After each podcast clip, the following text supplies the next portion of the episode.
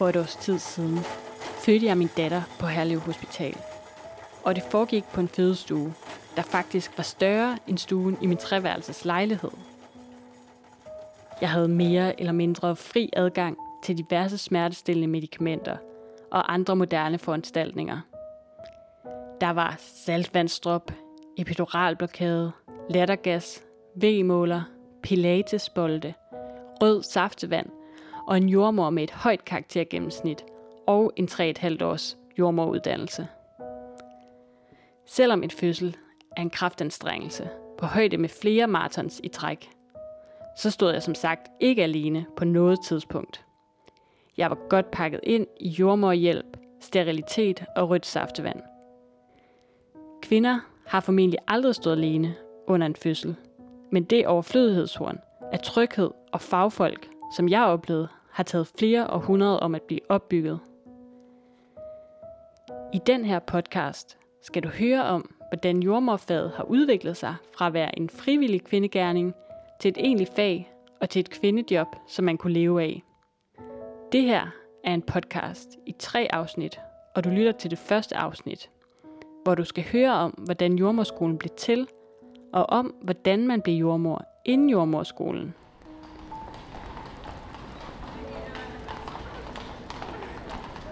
Kvinder i 1800-tallet og i begyndelsen af 1900-tallet har haft nogle helt andre fødselsvilkår, end kvinder har i dag.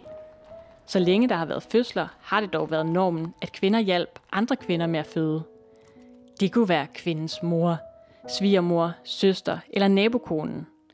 De fungerede som fødselshjælpere, og de gjorde det arbejde, som jordmøder senere kom til at gøre.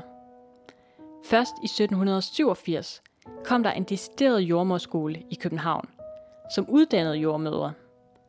Men selv efter at jordmorskolen kom, var der stadig mange, som fødte med en mere eller mindre selvlært jordmor.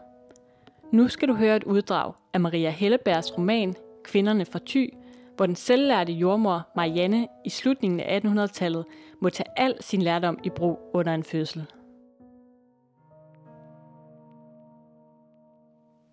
Hun skreg ikke længere Ane. Hun lå på siden og pustede og lod spyttet flyde ud af munden. Et sært blodblandet bad. Ellers var hendes krop blevet stille.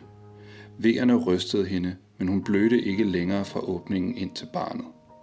Marianne havde visse erfaringer med fejlplacerede fostre. Hendes far havde engang, lige inden hendes bryllup, stået med en ungko, der ikke kunne kælve. Han frygtede for, om de begge ville omkomme, og fik hende og hendes mor til at holde dyret roligt. Så smurte han sin ene arm op til skulderen i fedt, løftede med den anden dyrets hale op over det tryk og stak forsøgsvis armen ind, hele armen, og vred kalven rundt, mens konen brølede i sanseløst smerte. Kalven blev trukket ud ved bagbenene, levende, og selv konen overlevede. En af de kloge koner havde fortalt, at man kunne gøre det samme med et foster. Nu var hun nødt til at efterligne sin far. Hvor svært var det? Hun kendte metode og krop. Hun havde intet andet valg. Med munden mod Anes ører fortalte hun, hvad hun var nødt til at gøre, og spurgte om lov. Ane forsøgte at nikke og lukkede øjnene. Nu havde hun endelig opgivet. Hendes liv lå i Mariannes hænder. Hun var ved at løsne sig og drive væk. Ingen tid at spille.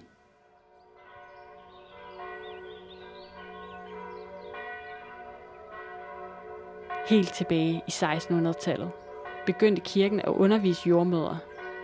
Her blev der dog snarere undervist i bønder og fromhed end i fødselskanalens anatomi.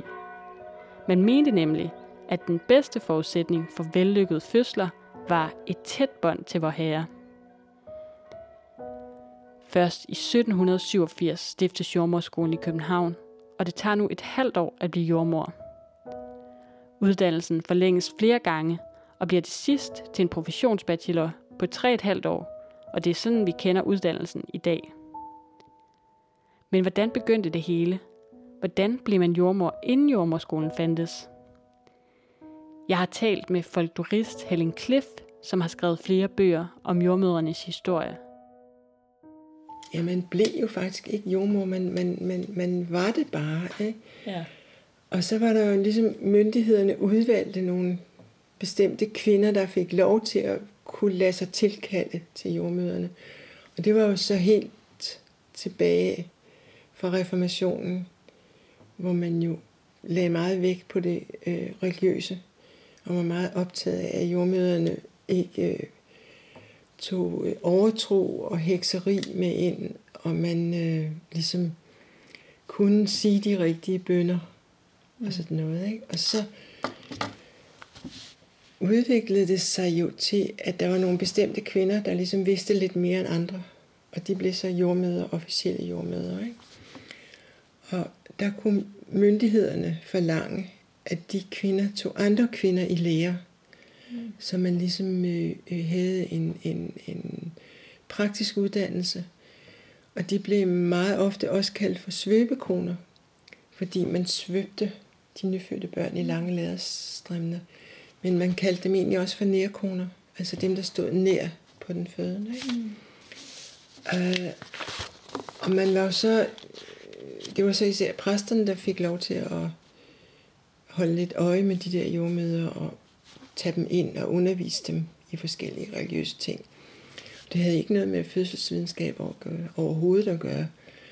Men så efterhånden, som lægerne kommer mere og mere på banen, der var jo ikke ret mange læger til at starte mm. med, så begynder de jo ligesom at møve sig ind på området, og de begynder så at få øh, distriktslæger, som så også får overtager det der opsyn med, med, med jordmøderne. Ikke? I 1750 opretter man Fødselsstiftelsen i København. Et sted, hvor ugifte kvinder kan få lov at føde i al diskretion. Fødselsstiftelsen blev også et sted, hvor først læger og senere jordmødre kan få lov at øve sig i praksis. De ugifte kvinder bliver altså læremateriale for fødselslæger og jordmødre. Fødselsstiftelsen er det, der i 1787 bliver til jordmorskolen. Tanken var, at der skulle være øh, dygtige jordmødre, og alle fødende skulle have adgang til en dygtig jordmor. Mm. Hvad hun så end var, og hvad hun så end kunne. Ikke? Og så er der en fyr, der hedder Johan Berger, som var, øh, meget, som var vist, obstetriker. Og han vil så lave en skole for alle, som gerne vil yde fødselshjælp, alle, som interesserer sig for fødselshjælp. Og det får han ikke lov til. I Goddersgade i København var der et jordmorhus, som senere overtages af Frederiks Hospital, som opretter Fødselsstiftelsen. Men Johan Bergers ønske om, at jordmøder også skal oplæres på Fødselsstiftelsen, bliver ikke til noget. I første omgang er det nemlig kun de unge læger, som får lov at øve sig på Fødselsstiftelsen. Og jordmøderne får først adgang til Fødselsstiftelsen i 1787, hvor jordmorskolen oprettes. Og man øh, laver så det system med øh, ugifte kvinder, kan få lov at føde gratis på fødselsstiftelsen. Mm. Øh, fordi man er ret bekymret over, at der findes en del øh, børne, udsatte børn, altså små nyfødte børn, som bliver lagt i porte på trappegangen, så øh, bliver det faktisk forbudt de københavnske jordmøder at føde med, med ugifte kvinder. Ugifte kvinder skal tage hen på fødselsstiftelsen for at blive registreret. også. ikke? Mange af dem fik jo så deres børn bortadopteret på den ene eller den anden måde. Men der var de, øh, fødselsstiftelsen tog også private patienter, som så ikke var undervisningsmateriale, som så bare fik lov til at føde. Altså, de bedre stillede kvinder i København kunne så føde der mod betaling. Ikke? Øh, Berger var desværre gode venner med øh, Struense. Og han får altså ikke hovedet hugget af, ligesom Struense, men han bliver forvist til Aalborg. Og så falder det hele det der med tanken om en jordmorskole, falder så sådan lidt til jorden. Ikke?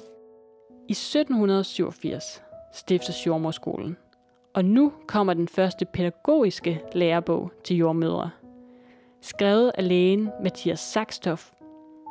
På bogens første side står fire vigtige ord, som kort opsummerer, hvordan jordmøderne skal bære sig ad.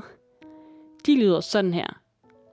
Se, hør, tænk, gør. Det Saxtorf mener, det er, at han vil have jordmøden til at observere. Mm. Han vil have, at, hun, at han kigger på kvinderne, han skal kigge på kvindernes ansigtsfarve, om de begynder at få det, der hedder eklampsi, altså en slags krampe, ikke? der hvor mm. du begynder at få hævet ben. En forgiftning, så skal han høre på kvinderne, og der kunne man måske tro, at det er fordi, de skal høre på barnet. Nej, de skal høre på, hvad kvinden siger.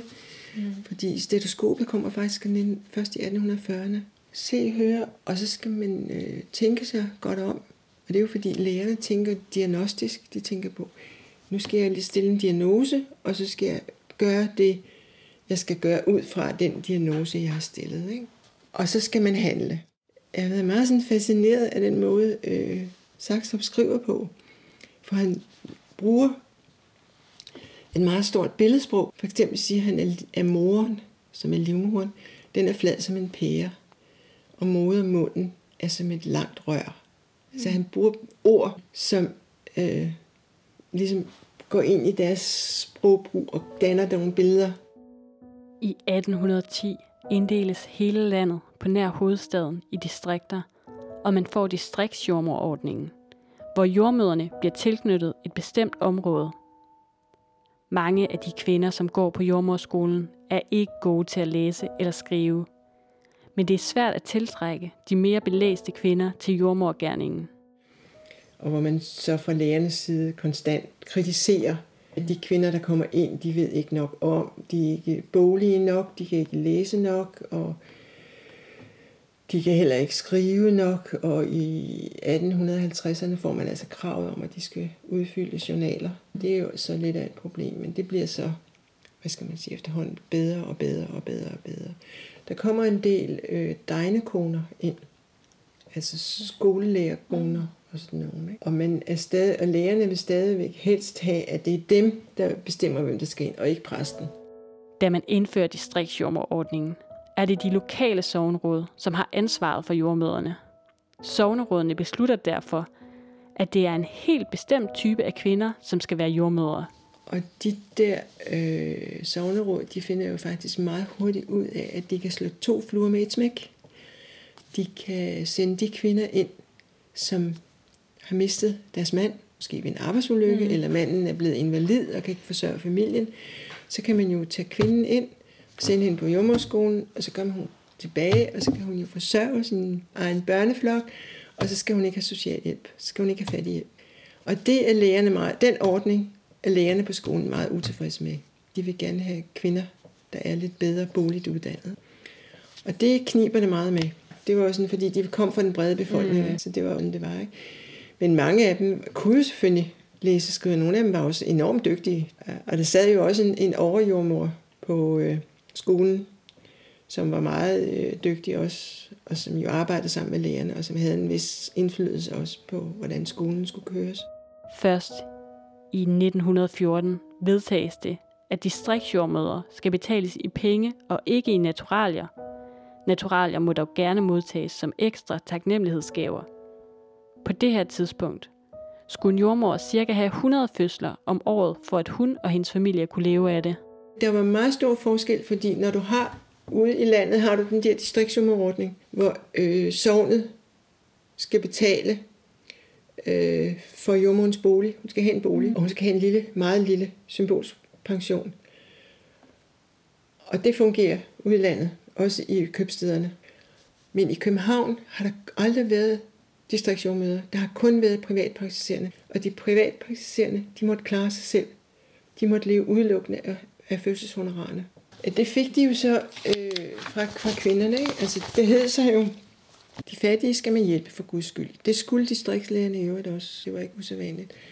Og det vil sige, at det, øh, man samtidig havde en ordning, hvor folk betalte efter evne, så at sige. Hvis du havde en lille husmand med meget lille jordstykke, skulle han betale mindre end gårdmandens kone, som jo boede på en stor gård og var mere velhavende. Det var sådan et system, og jordmøderne var jo ikke vildt begejstrede, fordi at de fik jo så mindre løn hos nogen, og mere løn hos andre, og de ville jo selvfølgelig helst have dem, der betalte ordentligt for det. Ikke?